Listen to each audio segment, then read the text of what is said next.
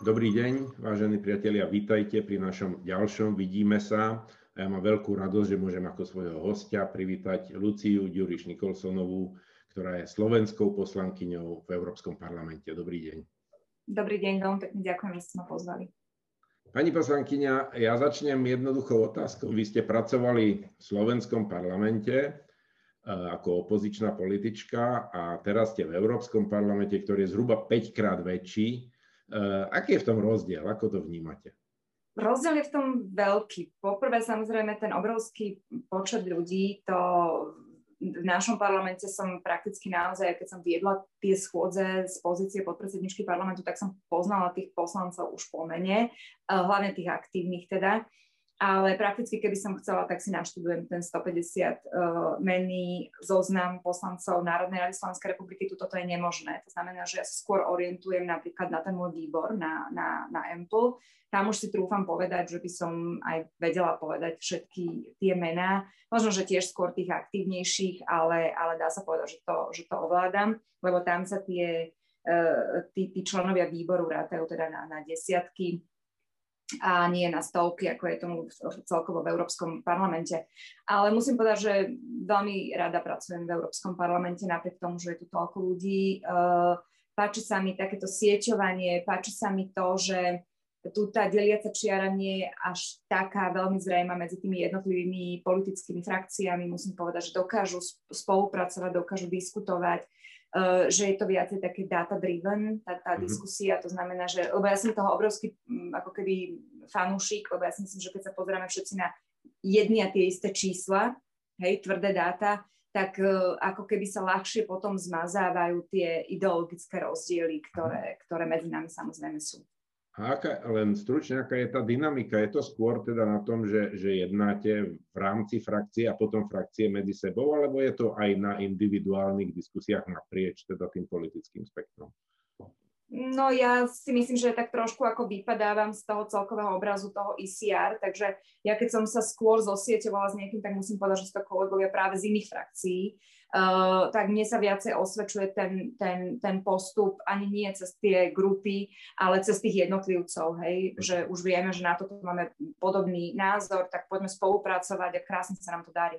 Vy ste samozrejme e, známa tým, že vaše aktivity sú významne v sociálnej oblasti. E, to je samozrejme vec, ktorá je teraz mimoriadne aktuálna, ešte viac vyostrená, či už covidom, alebo teda e, následkami hospodárskou krízou a dopadmi na, na život v podstate mnohých ľudí e, a najviac na tých sociálne slabších.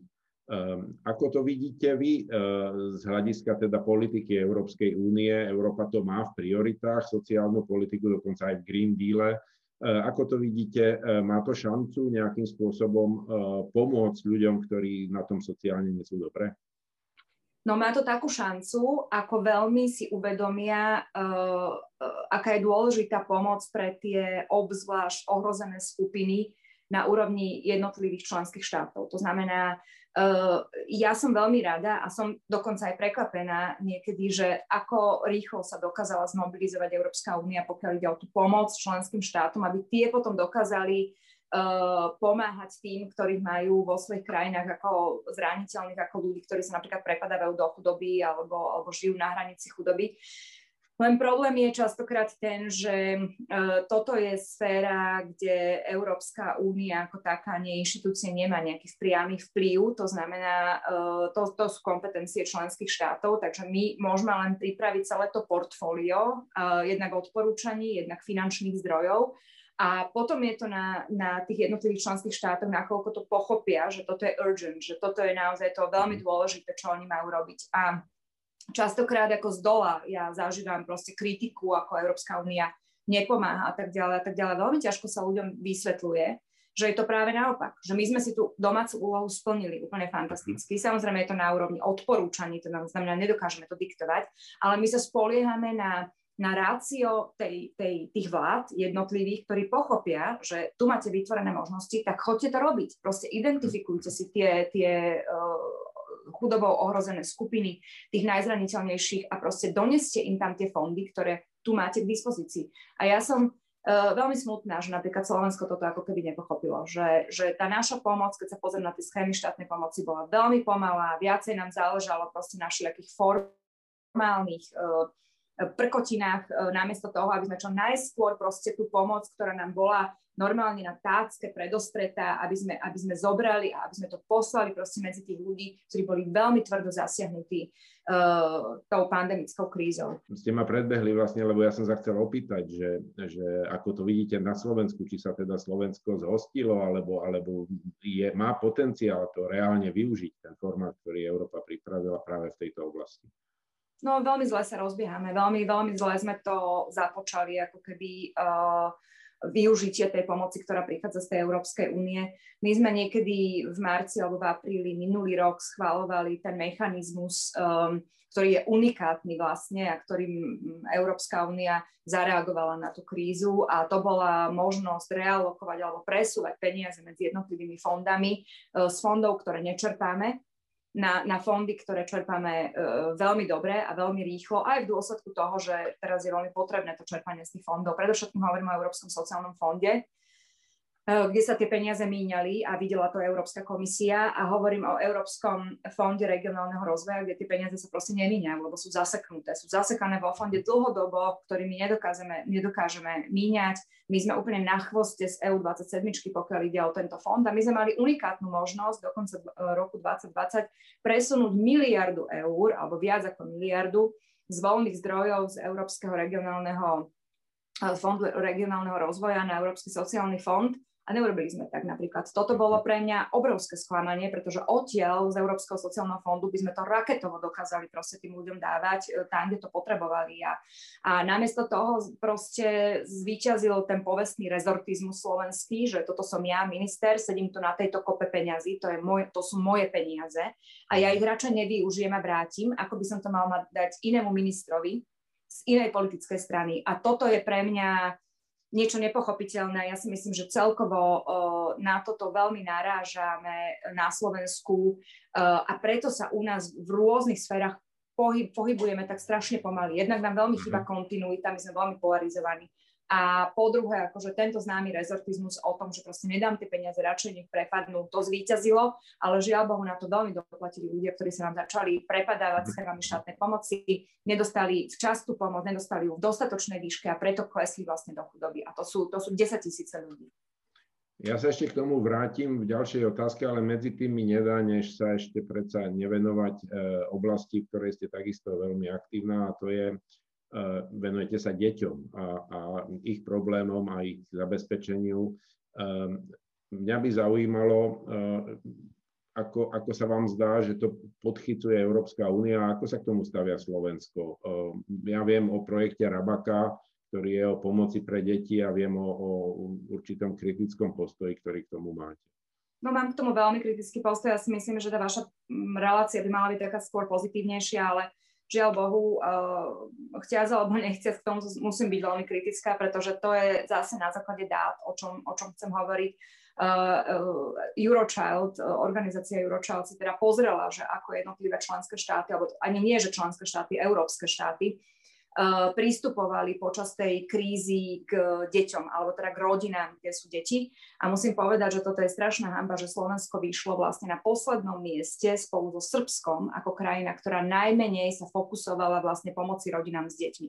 Máme tu štáty ako Nemecko, ako Belgicko, Estonsko, dokonca Cyprus, ktoré, ktoré pripravili špeciálne dávky pre deti pochopili, že jedna z najzraniteľnejších skupín sú jednoosobové, eh, jednorodičové domácnosti, to znamená osamelí rodičia s deťmi a preto pre nich eh, pripravili programy, kde oni mohli dostávať výživné vlastne od štátu a nie ich vymáhať od e, druhého rodiča, ktorý častokrát tiež v dôsledku krízy proste nemal tie peniaze. Takže oni to zhodnotili, my sme vyšli na úplne poslednom mieste, sme sa teda naozaj prepadli ako na hanebné, hanebné posledné miesta, pretože my sme ako keby vygumovali rodiny s deťmi a špecificky to platí o veľmi uh, ohrozenej skupine a to sú práve tí slobodní rodičia s deťmi. My si mhm. musíme uvedomiť, že na Slovensku žije takto okolo 200 tisíc detí a týchto rodičov ktorí sú osamelí s tými deťmi, veľmi zasiahla tá kríza. To sú často ľudia, ktorí robia na, na short-term uh, contracts, to znamená na, na,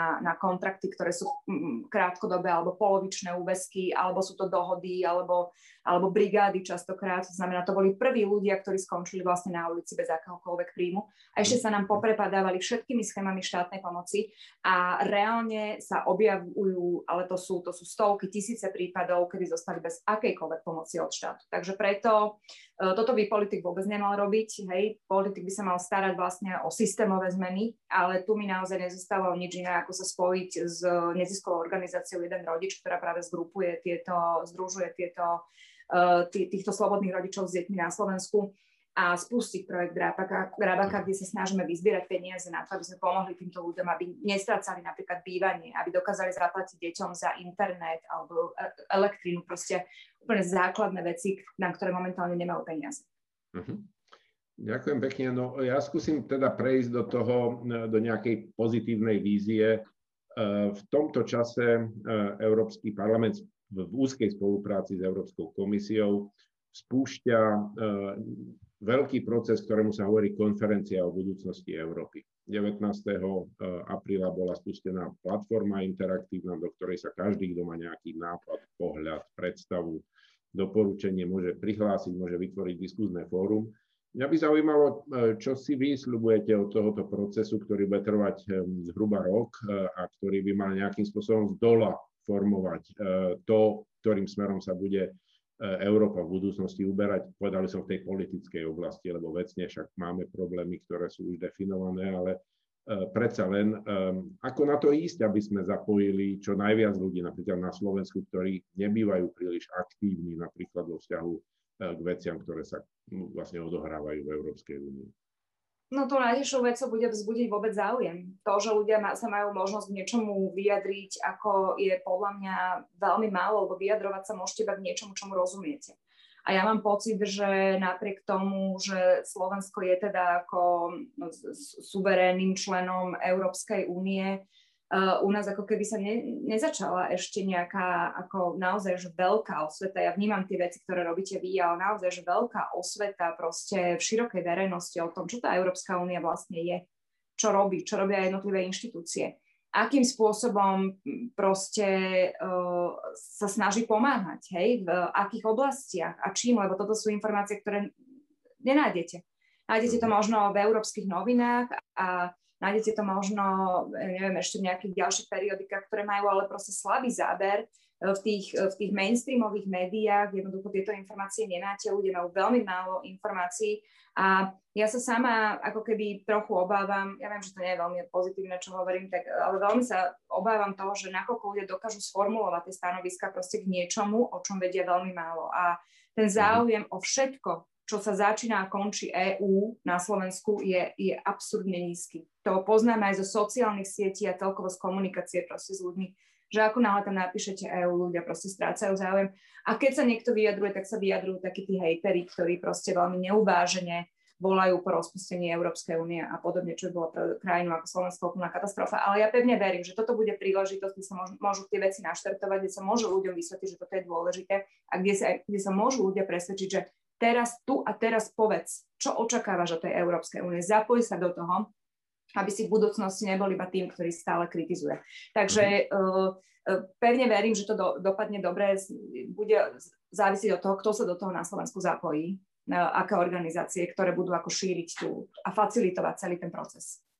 Ja sa spýtam ešte k tomu jednu kratučku otázku a síce myslíte si, že by pomohlo, keby eh, vlastne problematika Európskej únie, jej histórie a jej súčasnosti bola viacej obsiahnutá aj v školskom kurikule, lebo my máme pocit taký, že vlastne tie informácie eh, sa dostávajú k ľuďom vlastne iba ako keby tak marginálne, že nie sú to mainstreame informačné, ktorý k ním plinie a tá škola určite to hraje veľkú úlohu.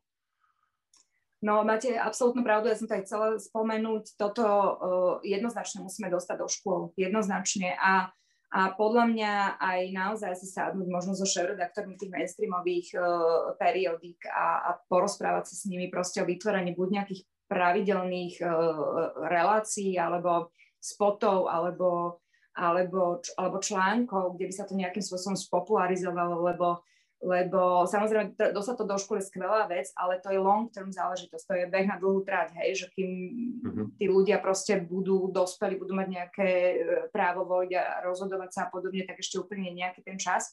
Ale my to potrebujeme dostať naozaj medzi tých dospelých. To, to, to, ani, ani z polovice ľudia nevedia, že čo vlastne tá Európska únia urobila počas tejto krízy napríklad. A to je veľmi na škodu veci. Jasné. No a sme u poslednej otázky, ktorá je tradičná. Každého svojho hostia sa na záver pýtam e, na jednoduchú vec a síce predstavte si, čo bude od, od dneška presne za rok a čo by ste chceli alebo čo by ste nechceli mať na svojom pracovnom alebo osobnom stole či programe za rok. Určite tam nechcem mať uh, tie objednávky na, na PCR testy, ktorých tu mám každý týždeň niekoľko a potom mi príde výsledok testu, tak ešte aj ten mám na stole a proste to, to, to ja som bola toľko testovaná, že a, a pritom som už zaočkovaná, však uh, akurát teraz na tejto plenárke sa idem baviť o tých COVID pasoch, ja si myslím, že to by výrazne mohlo pomôcť. Uh, takže keď, tak chcem tu mať nejaký COVID pas, hej, ktorý bude fungovať, tak ako si to všetci predstavujeme, že bude fungovať. No a z tých pracovných vecí, tak ako som bola veľmi kritická uh, vo vzťahu k Slovensku, teda čo sa týka pomoci detí, tak uh, ja sa veľmi teším, že budeme mať na tejto plenárke debatu o child guarantee, to znamená o, o záruke pre deti a budem veľmi, veľmi, veľmi pozorne sledovať, akým spôsobom sa napríklad Slovensko do tohto zapojí, cez aké projekty, aby sme naozaj vytiahli tie deti z tej chudoby, lebo to nie je možné, aby v 21. storočí deti žili v podmienkach proste krajín tretieho sveta. Takže budeme, budú mať na to peniaze, budú mať na to odporúčania, tam je len dôležité, aby sa toho proste chopili aby to odovzdali potom uh, uh, NGO-kam, ktoré vedia uh, s týmto pracovať. Takže Child Guarantee No a ja sa veľmi teším, že mne prešiel pilotný projekt IP Kariet, ktorý sa týka predovšetkým rómskych, rómskych osád, alebo teda komunít, kde teda by sme mali otestovať, opilo, odpilotovať na Slovensku, v Rumunsku a v Bulharsku, že aké by to bolo, keby dostávali napríklad dávky hmotnej núdzi alebo aj iné mhm. sociálne dávky, uh, nie cashom teda, ale na, na nejaký účet a odtiaľ by mohli, mohli míňať peniaze. Ja si myslím, že to by mohol byť zaujímavý zdroj zdroj dát. Mohli by sme zaujímavo tým bojovať aj proti úžere, neplatičstvu a proti takýmto neduhom. A takže som veľmi rada, že, že pôjdeme do takéhoto pilotu a o rok by som už mohla mať na stole aj nejaké výsledky z toho pilotu. Skvelé, tak vám veľmi pekne ďakujem, prajem veľa úspechov e, v tej práci poslankyne aj v tých projektoch, za ktorými stojíte a budem sa tešiť zase niekedy na stretnutie u nás. Vidíme sa. Dovidenia. Veľmi pekne ďakujem za pozvanie. Dovidenia.